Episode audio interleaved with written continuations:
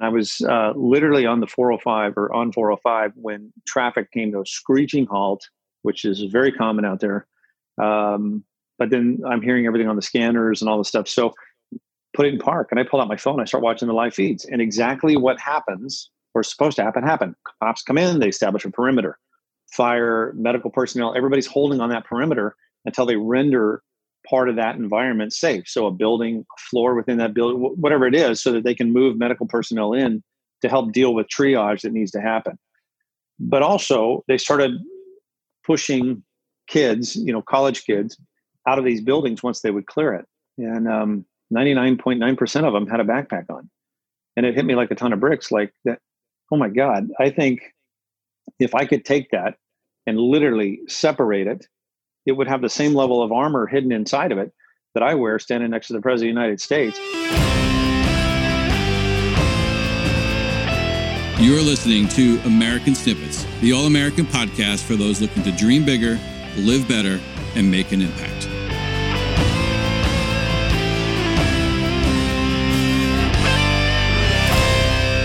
What is going on, everyone? Welcome back to American Snippets. Thank you so much for tuning in today. This is episode number 183. Our guest today built a life of international travel and global intrigue as an entrepreneur and a Secret Service agent. He first followed his entrepreneurial spirit into business that introduced him to the world of travel. Uh, and then he actually revisited his, his desire to join the Secret Service, where he dedicated himself uh, for 12 years as a Secret Service agent.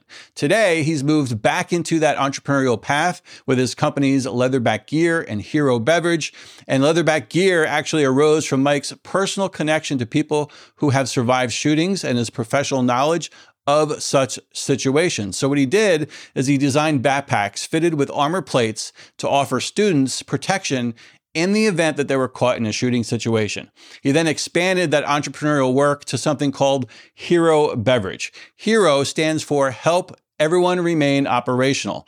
And the company crafts uh, specialty coffees geared to help people raise money and support their local communities. In this episode of American Snippets, Mike DeGuss shares his story of leaving his small town life to live globally. He talks about the ins and outs of working in the Secret Service, and he explains how the work he is doing uh, now can impact the lives of struggling or vulnerable Americans. So without further ado, here is Barbara Allen with Mike DeGuss.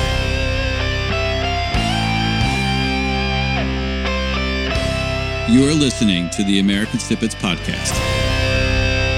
Hey there, welcome back to another episode of American Snippets. I'm your co host, Barb Allen. Mike DeGuss, let's get into it with you today. This is going to be fun, and I'm so happy that you took the time to sit down with us.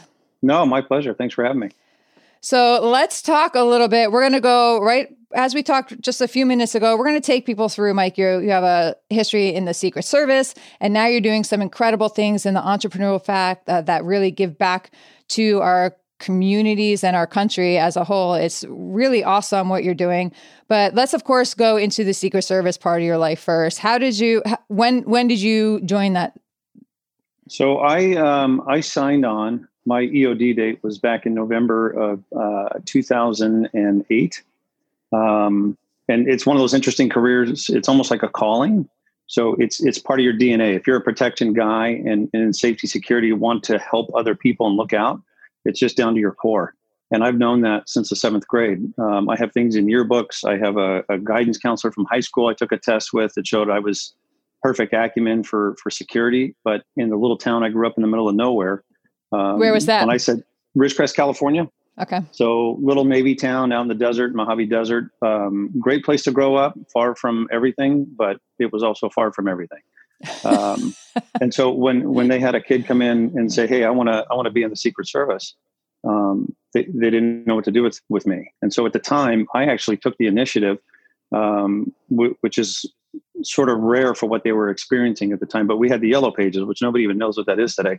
But I pulled out the yellow pages, and there was, um, honest to God, there was a Secret Service listing not far from Ridgecrest in Bakersfield, California, uh, for the Secret Service. So I picked up the phone, called, and some some lady answered. She passed me over to an agent, and this guy spent close to an hour talking to some kid he'd never meet, making all the difference in his life to tell him it's the bit, greatest job you'll ever have in your life. And he took the time to send me an application, brochures, pamphlets, and everything else. So from there forward, that's just kind of been my educational trajectory of what I wanted to do. And then once I finally got on, um, based on a bunch of other things I did, entrepreneurial, traveling around the world, being a gypsy before going to the service, um, that that's been a big thing for me. Is always whenever I'm out there passing out the lapel pins, shaking hands because people are. Uh, I mean, nobody nobody gets to touch that world, and um, so I've always tried to make a difference. In fact, I actually had a group of kids at the LA office, uh, Cub Scouts, um, came through with with some dads that I knew, gave him a tour, and I just heard um, a couple weeks ago one of those kids is now in the process to be hired with the with the service. So pretty cool. That is pretty cool. So you didn't go directly into the Secret Service. You said you did. What did what did you do in between? You know, in that gap period before that first phone call. I mean, between yeah, that first so phone call and that. I'm um, I'm kind of an anomaly for the Secret Service, I guess I would say. Um, you know, I mentioned ago a minute where it's it's part of your DNA and down to your core, if that's who you are. I happen to have two strands running through. So one is a, I'm a, I'm a marketeer, inventor, kind of tinkerer guy, an entrepreneur at heart um, as well as the I, I just I got to help people, and so I'm a big problem solver. And so when I got out of college, I went to Cal State Fullerton and did my bachelor's degree in criminal justice there, and immediately went over to Fiji. My dad retired, um, so I went and played Farmer John out in the rainforest for three months, helping him build a house um, out there. And while I was there, I fell into importing stuff out of Fiji into the states. Created a whole brand and, and world that I ran for a couple, uh, about two and a half, three years and I got out of that because it just wasn't wasn't uh, challenging anymore. I guess is the word I would use. So I exited that, played around with a bunch of little things in between. Um, moved overseas to Prague. I lived in, in the Czech Republic for a little while, taught English abroad over there, traveled around Eastern Europe, uh, worked on a master's degree, got a master's degree in international relations, um, came back, started a PhD in public policy, and got hired with the Secret Service. Uh, pretty much was laser focused on getting into that uh, post 9-11 world. I think um, everybody had an itch to want to help. And um, that, that was my drive. That was just where i was going. And so i kind of shelved my entrepreneurial world of what i was trying to do to go do some public service. Um, and so i spent i got hired on and, and had the, the career of a lifetime in 12 years and in the course of doing that was building some stuff on the side and it was just one of those experiences where I had to hang it up because it just got I got too busy with too many other things, and I could do far more help outside than I could inside. Um, but I, man, I had a blast. I did eight years in the LA field office. Uh, I did all the cyber investigations. I was out grabbing gangsters on the street. We did undercover ops. We did uh, protection details. We traveled all over the world uh, with you, you name somebody you could think of that the service protects, and I've been around them. So multiple presidents uh, vice presidents, foreign dignitaries, United Nations conference security programs every year that we do, um, in and out of LA with all the stuff that we would do, and um, just just had an absolute blast. And then from there, I got transferred to DC and was assigned. I was fortunate enough to get assigned to the presidential protection world because there's there's kind of a few worlds you can get. And the one that everybody knows, the one that they make the movies about, is the presidential detail. So I was fortunate enough to get called into that. Um, and got into a ton of stuff uh, on the shift. Got to fly on Air Force One um, at the White House every day. Uh, and you know, I'm a kid from the desert town that when I left to go to Cal State Fullerton, there was more students enrolled at Cal State Fullerton than there was population in my hometown.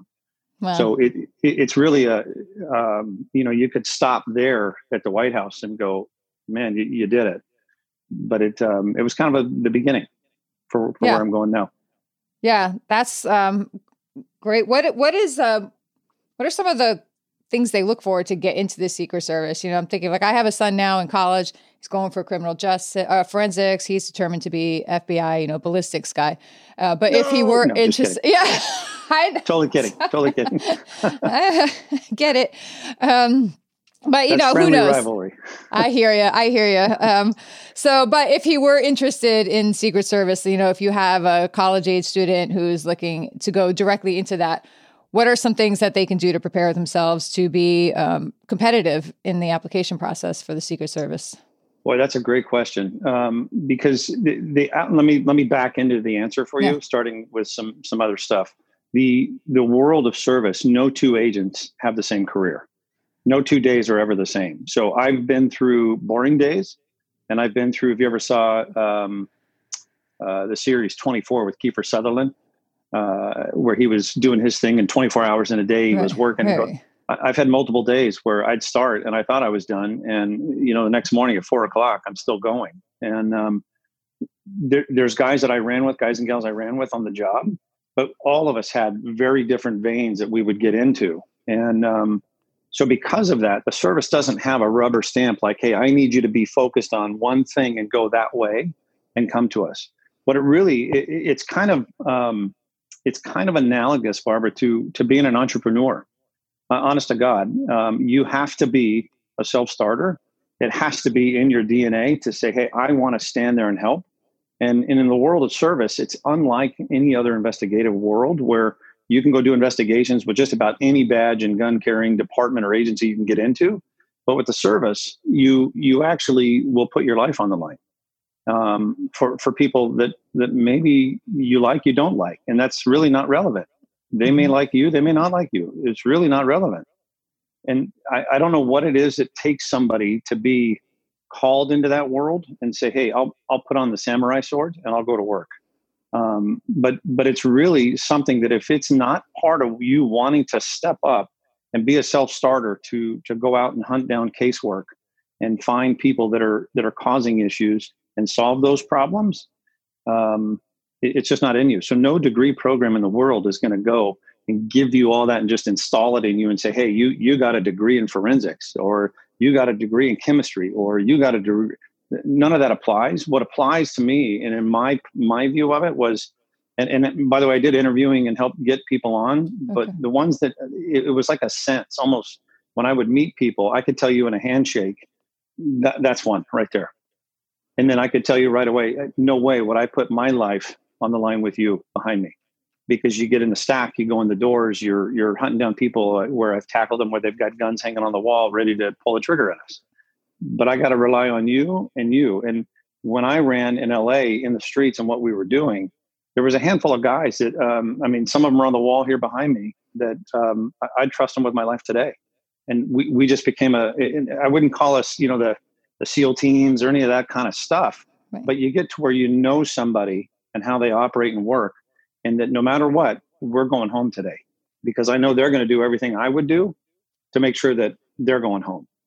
And so it's really there's no book that's going to give you it. There's no education that's going to give it to you. It's it's literally a self-starting driving thing, which is why I say it's very analogous to if you know entrepreneurship and you you're an entrepreneur in your DNA, you you're a secret service agent through and through and yeah. you'd be bored to tears in any other department because you're you're stuck in one world so local state federal county you don't get to go outside of those bubbles i got to travel the world i got to affect casework all over the world i did um, gangsters in the street with credit card and identity theft stuff and then moved into the cyber world and i started if you remember things like the target data breach home depot mm-hmm. all that kind of stuff i was i was on point for a lot of those and working with guys that i knew in foreign offices around the world and we were we were doing all kinds of stuff to, to get these people arrested and prosecuted. And then plus that you do protection. So you get to go jump in car planes and go spend uh, a week in Petra, Jordan, which if you ever saw like Indiana Jones and the Last Crusade, where they have all that stuff carved in. I've got some unbelievable photos and experiences where you go over there and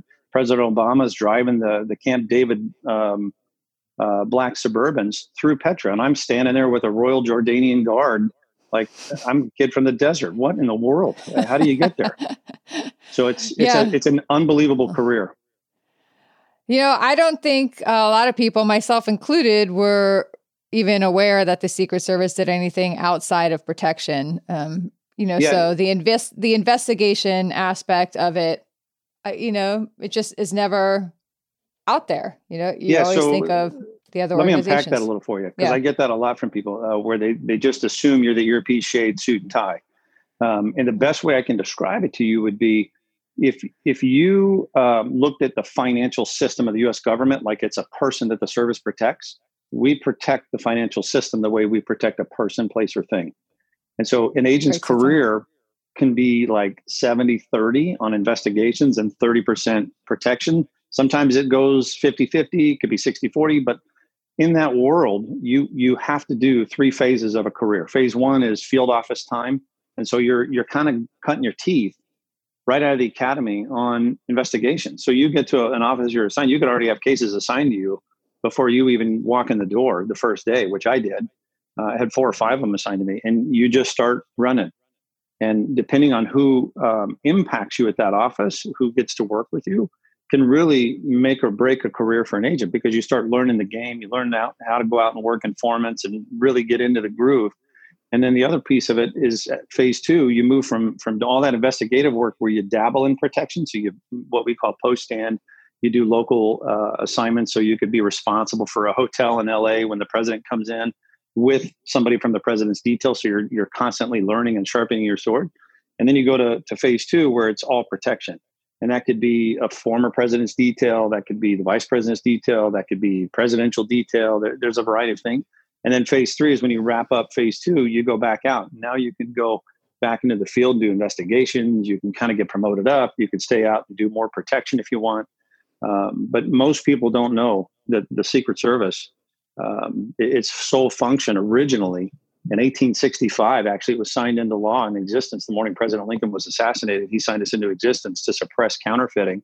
And we don't we didn't start picking up protection until 1901 when McKinley, uh, president mckinley was assassinated. So almost a like 36 year window where all we did was investigations. And no, nobody even knows that.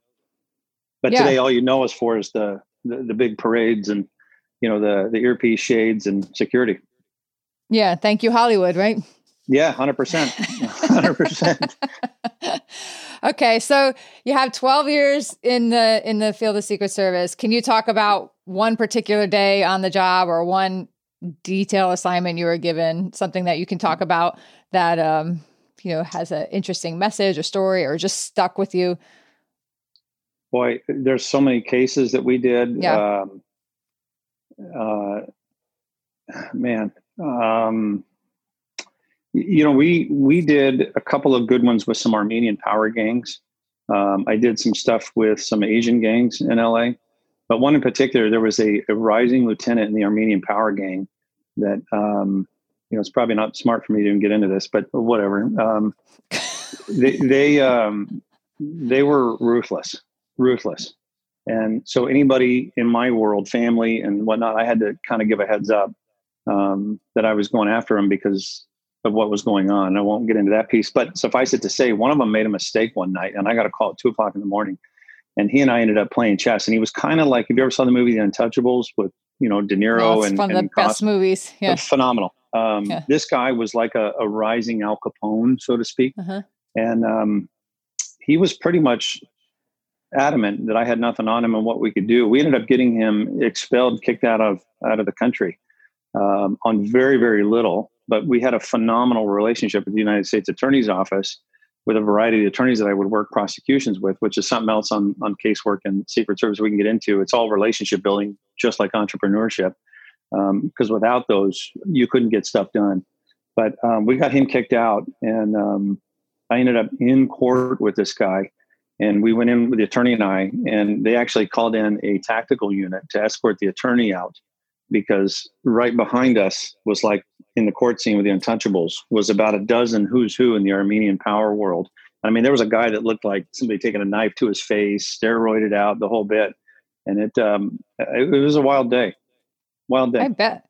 What is it like um, for somebody to have that job and be a family man, have a wife and kids? I mean, what are I, I know what it's like in the military, right? And and I've talked to law enforcement officers. I have not talked to somebody from the Secret Service uh, in terms of, and it's always interesting because it absolutely has to impact everything we do impacts our family.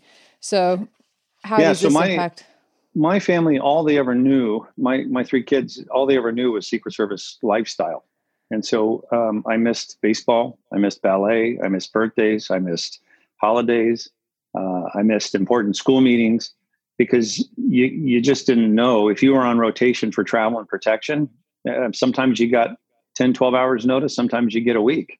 But usually um, I, I, was on the road a lot especially during the campaigns which i had a lot of fun during campaigns. I got picked up. I was fortunate enough to know some of the right guys and got selected to be um, at the time it was uh, paul ryan and mitt romney's uh, world when they were campaigning and i got pulled into uh, paul ryan's detail and that was my first real experience in the world of being like um, true Secret Service agent with earpiece and shades. I mean, we we bopped all over the country all the time for about four months. In fact, one particular day, I was in seven states in one day, taking him like in an airplane down. We get in the cars, go to a meeting, go to a rally, um, seven states in one day.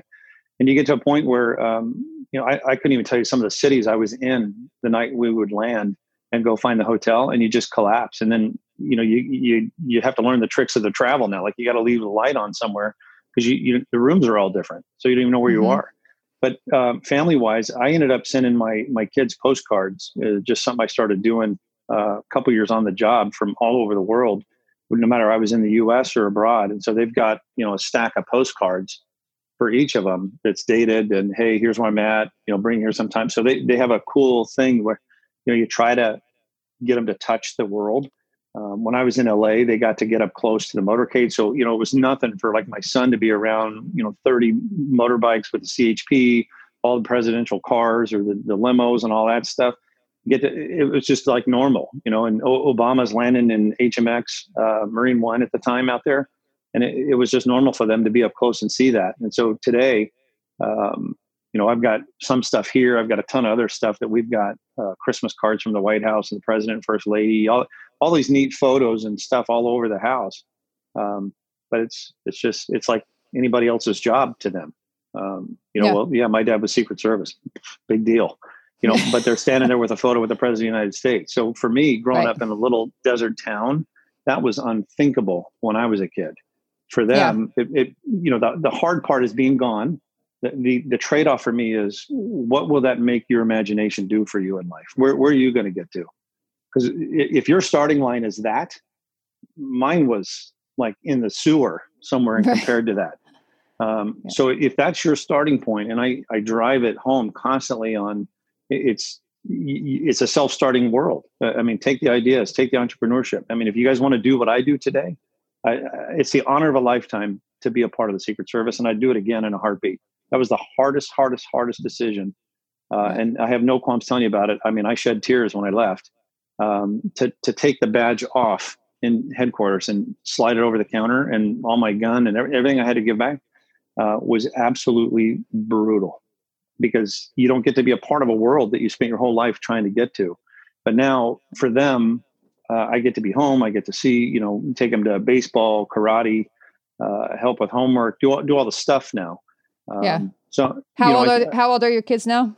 So I've got a six year old daughter, nine year old son, and a 12, almost 13 year old daughter going on 30. So, yes, that's how close. I have a, a bunch of boys myself, all older, but I have two stepkids. One of them's 15 year old stepdaughter, and it's an education. smile and nod, smile and nod. I love her. I love her. It's Absolutely. Yeah.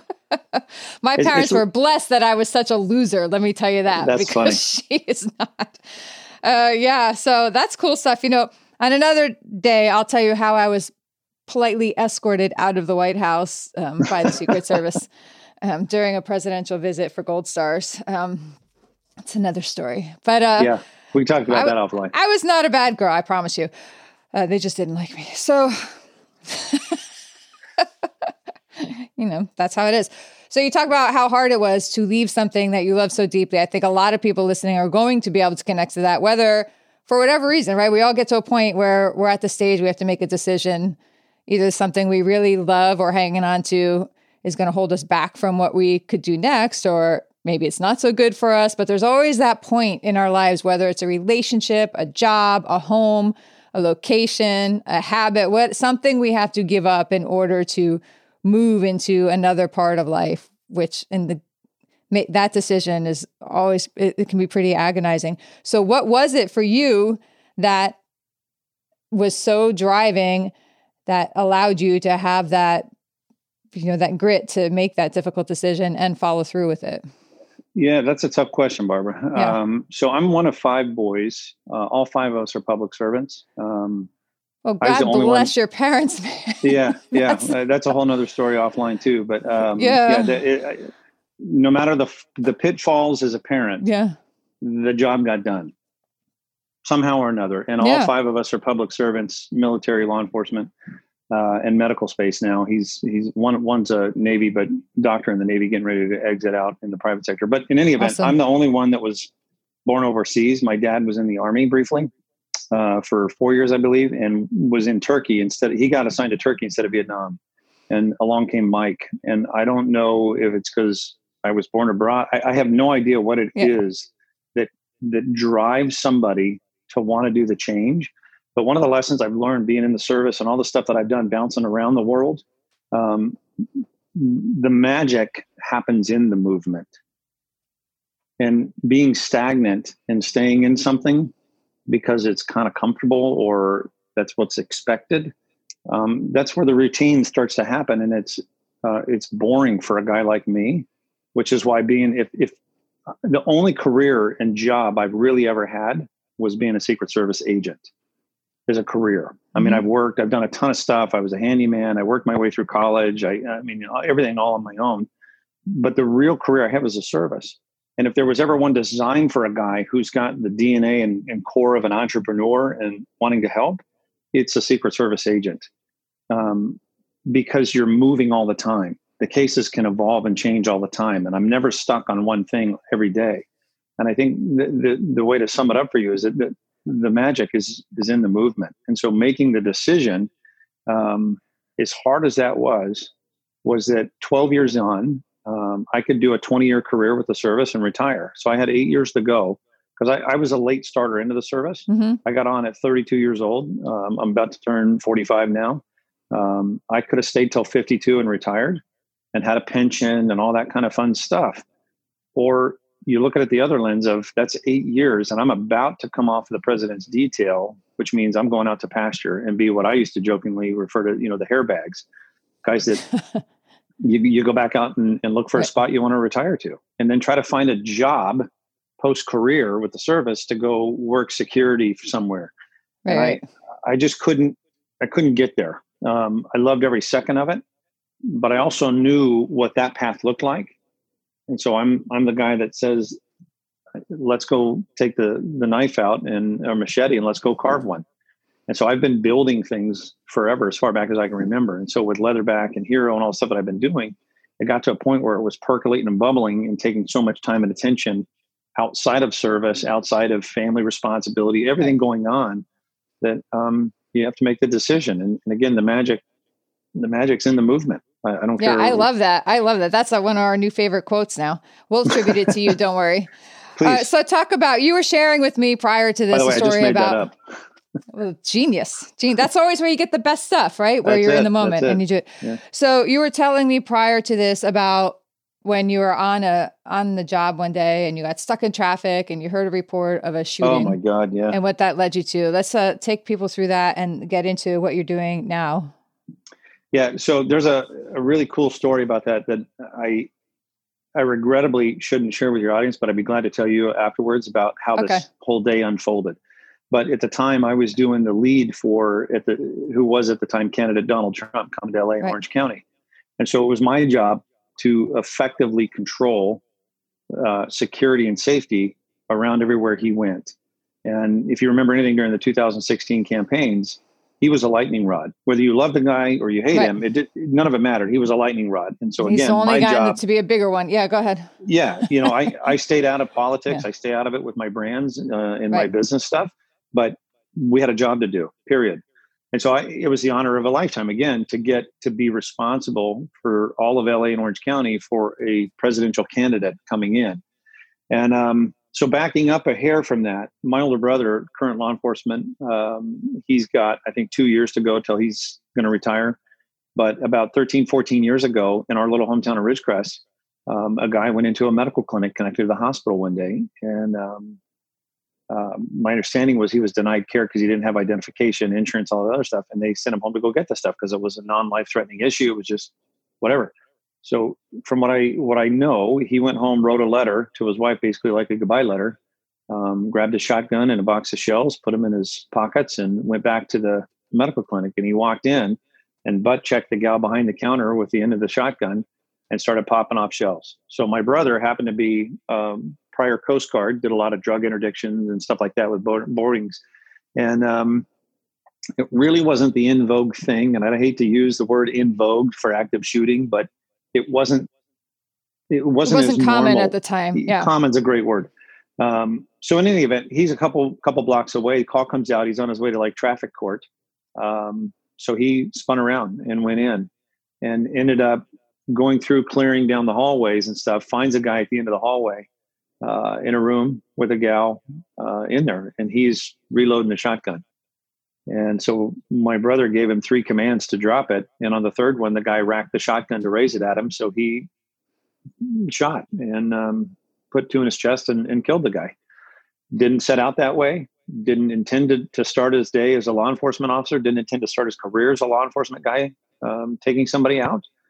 What he intended to do was help protect people. And um, so was, that was my first foray into the world of active shooters and, and what it happens and how it affects a community, how it affects people, a business, and more importantly, how it affects the, the officer that pulled the trigger. Um, if he was here today, I, you know, he and I both be teary eyed telling you the story. I mean, I, I hate to say that because he's a big, tough, macho dude, but in 15 seconds, he'd be teary eyed telling you about the struggle and mm-hmm. how they had to take his gun. They put him on admin leave they go through a whole investigation like he did something wrong. And um, so imagine going through your head where half of a community you're a hero and half of your community community you're a killer. Like what do you do? Right. so um, we worked through a lot of that conversation and then with me in the service as you can imagine doing all the, the protection safety security uh, i did tons of trainings. We did active shooter events as it got to be more commonplace. We went through schools and did training environments and, and so you kind of learn what goes on when these things unfold and what the what the protocol calls are for each law enforcement fire emt all, all that kind of stuff rolled into one to create a plan.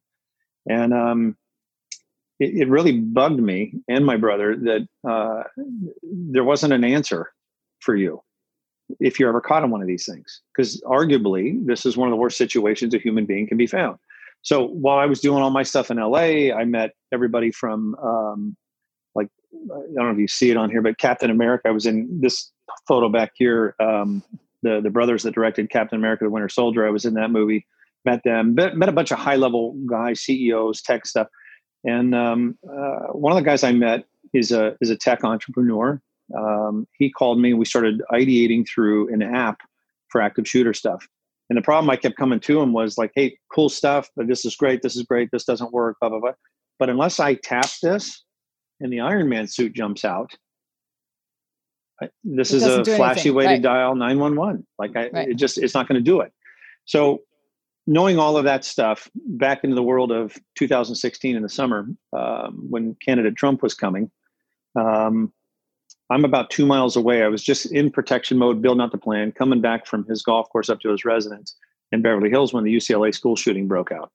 And I was uh, literally on the 405 or on 405 when traffic came to a screeching halt, which is very common out there. Um, but then I'm hearing everything on the scanners and all the stuff. So put it in park. And I pull out my phone. I start watching the live feeds. And exactly what happens or supposed to happen happened. Cops come in, they establish a perimeter fire, medical personnel, everybody's holding on that perimeter until they render part of that environment safe. So a building, a floor within that building, whatever it is, so that they can move medical personnel in to help deal with triage that needs to happen. But also, they started pushing kids, you know, college kids, out of these buildings once they would clear it. And um, 99.9% of them had a backpack on.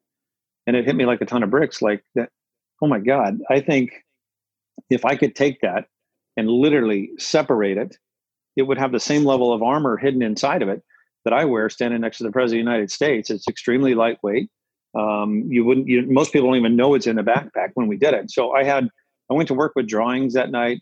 Um, I crafted the ugliest backpack you've ever seen in your life. I got the the concept to to do what I needed to do, and then started to to work forward from there. Because again, the magic's in the movement. Like mm-hmm. once I had it, um, I, I, knew that that was the solution in the interim. But then, would anybody adopt what it, what it was? And so, what what's kind of become Barbara is if I um, when I started it, it was like I was crazy. It, nobody in their right mind is going to buy this thing. You might sell a hundred of these, but you're insane.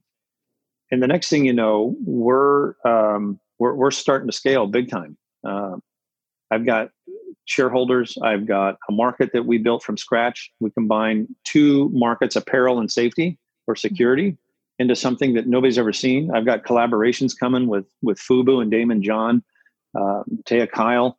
Um, stores like Costco carry what I sell now. And what I spent a lot of time doing was trying to educate people of this is no different. I understand guns are scary. I understand the political debates. That's not my problem. That's not my job. While there's right. a lot of smart people on the hill, 45 minutes to an hour from me, that are going to work through whatever that needs to be, people are dying. So, in the meantime, how do we help them?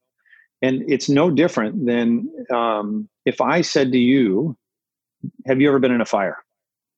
Right. Yeah, no. No. Do, do you know the last time uh, a child died in a fire at a school? You know when that was? Nope. Would you be shocked if I told you that was close to 70 years ago? Yeah, no, I would have literally no idea. So take your word for it. Yeah. But but yet now if if the room you're in catches on fire, let's say there's a fire in the building or whatever, like do you, do you know what you would even do? Yeah, you got you always got to have a plan, right? Depends on the room you're in. Depend. I remember one time right after my husband was murdered, and I was all like still paranoid and scared, and always like hyper vigilant. Like I just could not relax. First time I took my four little boys to a movie theater to see whatever movie it was, trying to be normal. Right? I was just this ball of nerves, and yeah. it was a kids movie. My kids were little, and we walked into the movie theater. I got them seated down, seated down, and I noticed that a group of tall, like uh, young adult guys entered the movie theater oh, with boy. no kids. And I was like, hmm. what is up? And shootings had occurred at that point already. Yeah. And I was like, what, what are these guys doing in the theater, right? And I watched as they dispersed to all four corners of the movie theater and just stood there. They definitely did not belong. And now here I am. Now I'm feeling trapped in the movie theater. My, my husband had been murdered, so that was not a foreign concept mm. to hmm. me. Um, and so now I'm feeling like I've just walked my kids into this death box like this but you know i'm so i have and everybody around me is eating their popcorn and laughing and i have these bells going off in my head like how am i going to protect my kids if if if shit is going to go sideways here? Do i dive on them? Do i get them? So i very like calmly got my kids up mommy needs to go to the bathroom. Let's come outside with me you know and i walked them out. I'm looking but these guys didn't belong. I got security and something happened and they were escorted out, right? But so that's the closest I can come to ever feeling like I, I was in a situation with my children where I would not be able to protect them, uh, you know, if something had gone awry. But and that's nothing well, near someone who's in an actual situation where something goes on, but it's a it's still it's not a good feeling. So like yeah. a product like yours would have been like I would have been like strap those things on kids, you know. Like, well, and that's the beauty. Let's like, get out. Hiding, yeah. hiding the skill sets and ability of Secret Service agents yeah. within a, a product that everybody has multiple backpacks, right? If not just one. Diaper bags mm. for your kids. You got them, like yeah. That's right, and they go everywhere. Yeah. So. so your product, then you have armor plates that you put in backpacks. Yeah, we we they go in and suit up on their uh, on their protection vests. It's the same level cops wear out in their in their cars driving around every day, putting their life on the line to help their communities. It's the same level that I wore, and you'd never even noticed it under our dress shirts and stuff under suits, standing next to the president of the United States. Yeah. I so that's what I put you, in. You sell and do you sell backpacks that come with the plates? Yeah. Yeah. So our, so you can get either the whole package it, or you could just get yeah. the armor plates that you put in your own backpack. Yeah. Yeah. I, I initially started with just the system sold with the two panels inside and I didn't sell it any other way. And then we started to find that there was law enforcement guys and gals that are like, "Hey, I already have armor. Can I just buy the backpack?" Uh, and then places like Amazon won't let you sell armor, which is a whole nother conversation. But you can't sell armor on their website, which I found amusing. You could sell gun holsters, but not a gun. But I can't. I can't put armor in any way, shape, or form. Anyway, so we we sell it as a backpack with nothing. You could buy it with one panel or two panels, um, and complete the system, which is the way it's supposed to be. Yeah, very cool. Are you finding, um, you know, the price point's a little high? Obviously, I'm sure it's not a cheap product to make. Are you finding that there's pushback from parents on on the price point, or are you just finding that there's enough demand for it that that's not an issue? So initially, there was pushback. Um, yeah. But once we got into the world of it, and I've had some copycatters, I've had some knockoff stuff. I have people that um, have started putting panels in just backpacks Um, and our our range is 250 to 400 bucks. With two armor panels, I got to tell you, buying a vest cost me five six hundred bucks. Yeah, I'm sure. Right, It's not So- cheap stuff. Yeah. so we don't we don't break down line item by line item how much Yeah. it costs fulfillment and you know all the stuff that i do but the mission for us was to help people it wasn't to rape and pillage and make millions of dollars that that's not the nope. concept I get here, it. Yeah. right so i, I could It's hard for people to understand. Well, yeah, what I was at is uh, I was wondering exactly if people were accusing you of that. Like, how, why would you try to, when you mentioned the trolls, I was imagining like that's one thing. we, You know, when you look at it as a parent, fear- you're like, what's your kid's life, what life worth, right? And so, yeah you know, there's the other side of the that's the million dollar yeah. question right there yeah. Yeah. imagine for a moment y- you you're and i'll tell you a story uh, you almost buy it and decide too expensive to spend 250 Yeah. bucks and then it happens I, I i don't i don't ever want to be in that situation but i No, had a guy right. um oh, hold on Where'd you go? yep sorry Yep.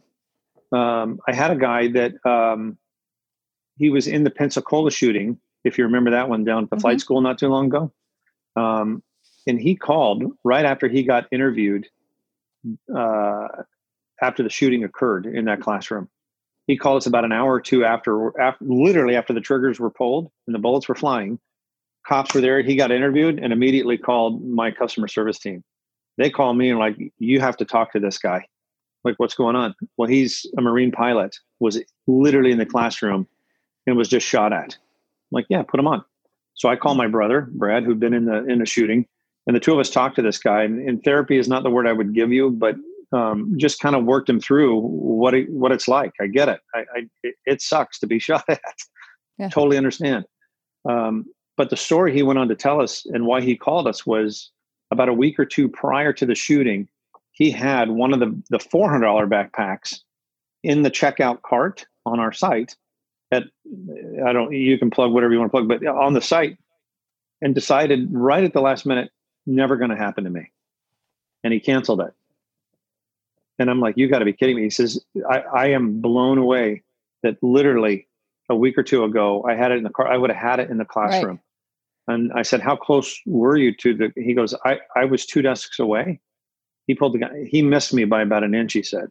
And the guy, I mean, the guy's bawling, crying the Right, whole bit. And then right. from, from there, I, you know, I'm not, not my business to share about who he is or what's going on, but No, no, no. Yeah. we, we've had about a half a dozen conversations with with Brad and I with this guy, just following up, checking in on him, trying to trying to help right, as you right, work right. through and process what you just saw. Um, And yeah. So I'm going to lead you now into that theme. You talk about trying to help because we're going to run out of time, and I don't want to do so without talking about the next aspect of what you do. So tell us about Hero Beverage. Yeah, so Hero, um, when the pandemic for COVID started, Yeah. um, way back February ish, March ish, uh, around April, I was getting crushed. Well, not I, but Leatherback Gear was getting crushed on social for donation requests. Hey, would you send and donate to frontline workers, first responders? fi- blah, blah. Of course, happy to help. Blah, blah. But then it, it triggers you like what, the world of uh, the, the stuff that they needed was all the, the, the gloves, the masks, the, the personal protection stuff that they needed for all that to deal with COVID. And so, yeah, I can give you backpacks, and I understand the riots and all the stuff happening. So happy to help, but are we really helping and affect something here? And so one morning I got up early um, at like four o'clock, uh, head running 100 miles an hour on the hero concept because I kept seeing the word used around medical personnel, cops, firefighters as heroes. And um, it again hit me that uh, heroes need to be patted on the back here because they're out there helping everyone remain operational. And so we uh, we built a, an apparel line on Leatherback around Hero, which is actually what I'm wearing now. But it was um, it was purely going to be selling shirts and then donating the proceeds to the cops, firefighters, and, and medical personnel to to buy uh, sanitizers, masks, Mhm. N95 masks, gloves, all that kind of stuff that they would need. And I felt like that was a better way to go. And then from there, again, uh, and I'm going to use this now too. The, the magic's in the movement. Um, once it started, it's like, man, there's there's an entire mission that that, that turns into a movement around Hero, and um, so I started to pivot it, and we built a beverage brand called Hero Beverage, and bought DrinkHero.com, and started um, started with coffee to do hero coffees. And I, I ran it into five silos. So we do police, fire, military, medical, and education. And the concept was uh, very much a you buy, we give conversation. You buy for police, we'll donate and help back to, to cops, firefighters, teachers, etc. And then um, in short order, it, it, in a matter of months, we, we built the site, got the trademarks, got all the IP stuff around it, uh, started the coffee up and got it going. And it's it's like again, the dam just sort of broke and it's turning into a movement. Yeah. And we put a survey out. I mean, I have people, what I found was if you're helping someone in any way, shape, or form, everybody wants to be recognized in some capacity as a hero. And we're, I mean, we're happy to do it. So we've had everybody uh, from farmers to scientists to uh, chemical engineers to truck drivers to uh, corrections officers, dispatchers, all message into us asking, when's that coming out? And so we actually are rolling out um, uh, a farmer blend. We've got EMS coming out, the dispatcher blend coming out, uh, the truck driver one coming out. Um, and then uh, we've got two special ones that I'm, I'm really excited about that are sort of collaborations and partnerships with us. And one is the Ted and Chris Kyle Foundation. Uh-huh. And then the other one's Firefighter Cancer Support Network. And so what we're doing is I've onboarded them in, and uh, Chris is actually on the bag now for the Legend Blend. Um, and I had Taya, you know, send her a bunch of stuff. She tested it, she tasted it. You know, let it's all her world on as far as what we're doing. And so she got mm-hmm. to select whatever coffee she wanted to put in the bag. We built the legend because if you know anything about Chris, I mean, that was his, his handle or moniker was the legend. And um, so he, he's coming out now. And so Taya gets to push that out and get proceeds back to help her and their foundation support military and first responder families. Uh, Firefighter Cancer Support Network touches firehouses across the United States, Canada, and Germany, and they they actually have uh, programs that help firefighters and their families because a lot of these guys and gals out there dealing with all the smoke and inhalation, mm-hmm. they get you know cancer that develops. And so we've uh, we've onboarded them and are getting ready to take the lid off of that one in the next week or so.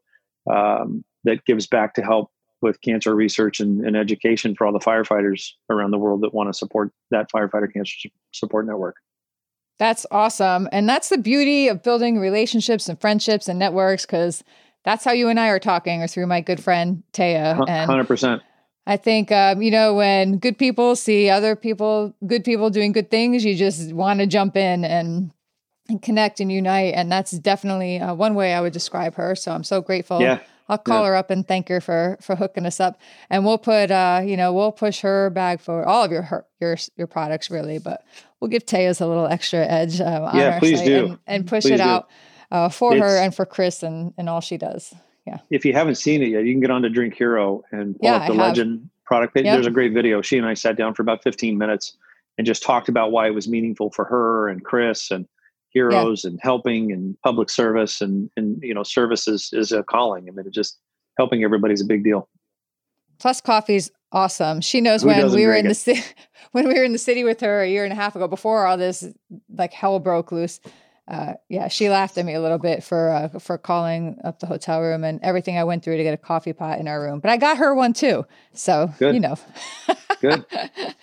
All right. Look, I'd love to keep chatting with you all day, but we are pretty much out of time here. I would like to make sure everybody knows where to find you, find your brands, find out more information on you one more time. So let's put it in one nice, neat little package.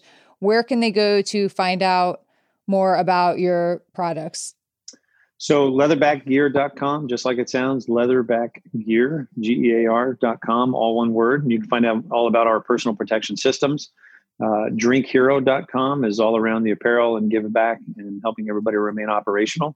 Um, Leatherback, I don't have anything about me personally in there um, because I was in the service for so long, but I think we're going to change a little bit. But you can read a little bit about me and my team on uh, on Drink Heroes website under the About Us. Yeah, awesome. What one question I had too about the armor place? What what about going through TSA? Are there issues with that? None whatsoever.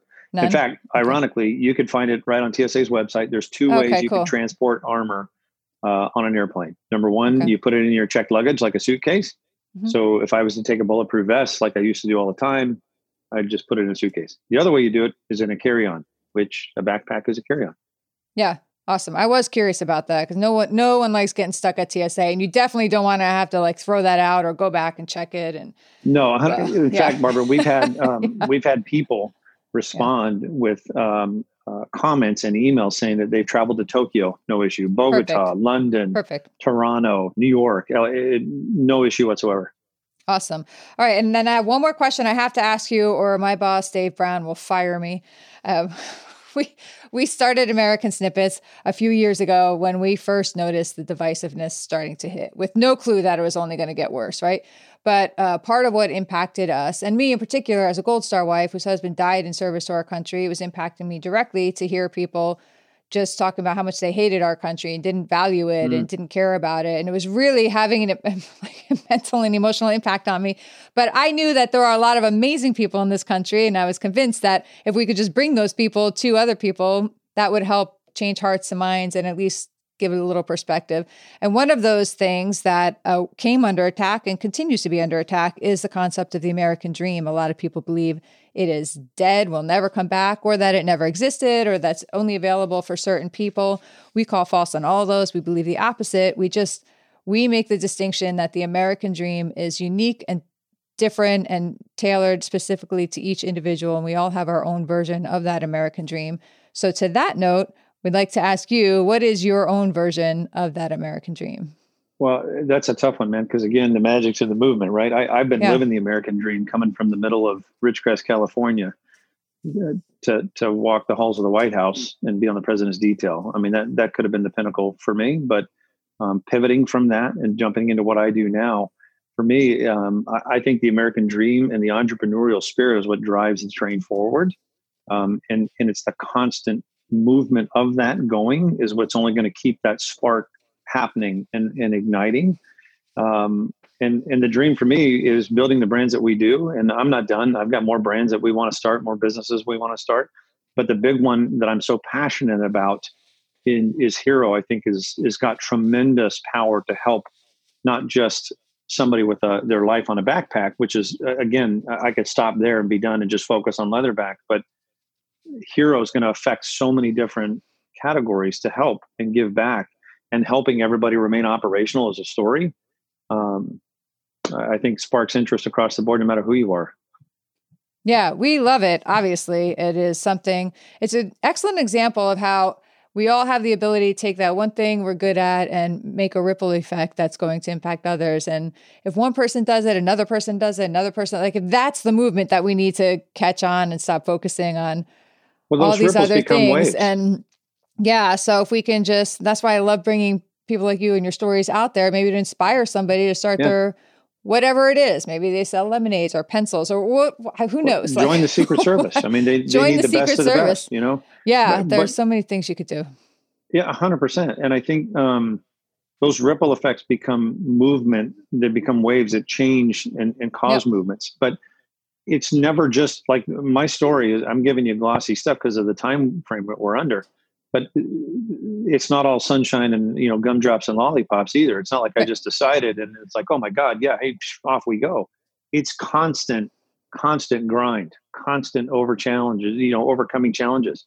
I've had everything from investor issues with a guy that we we dealt with that you know that'll be the end of that conversation on air but um, to problems trying to find a market for people to buy what we were doing leatherback to people mm-hmm. telling me i'm insane and crazy to raising capital to push hero to the bounds that it needs to go so it, it's not easy and it's not for everybody just like being a secret service agent and standing there taking it isn't for everybody but the american spirit and, and ingenuity and the sparks that drive it are absolutely alive and well and I don't. I, somebody that wants to squash that and kill it is the is the surest way to cause it to grow exponentially.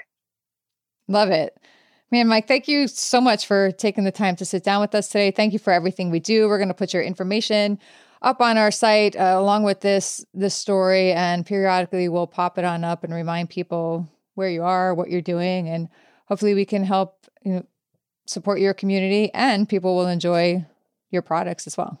Well, I appreciate it. Thanks for having me and anything I can do to help you as well.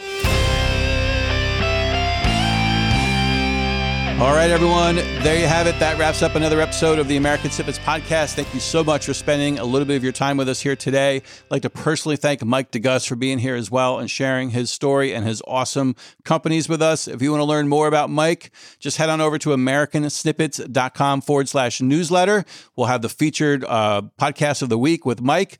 Uh, we'll also include some links there so you can follow Mike and his companies on social. Uh, the show notes will be there and you can watch the video interview there as well in its entirety entirety. Plus, you can check out all the other things that we're doing at American Snippets, like our apparel line and our patriotic company of freedom loving Americans who are committed to restoring America's core values and spreading patriotism to every household across the nation. So check it out, americansnippets.com forward slash newsletter. Again, we appreciate you being here today. If you got any value out of today's episode, please leave us a five star review, a written review on iTunes or Apple Podcasts.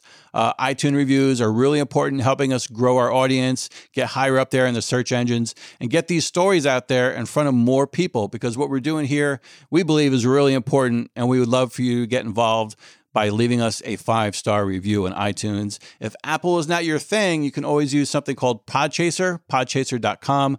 You can leave a, leave a review there. It's a great place to listen to some of your favorite podcasts. Again, we appreciate you being here today. Now go out there and show the world how exceptional you truly are.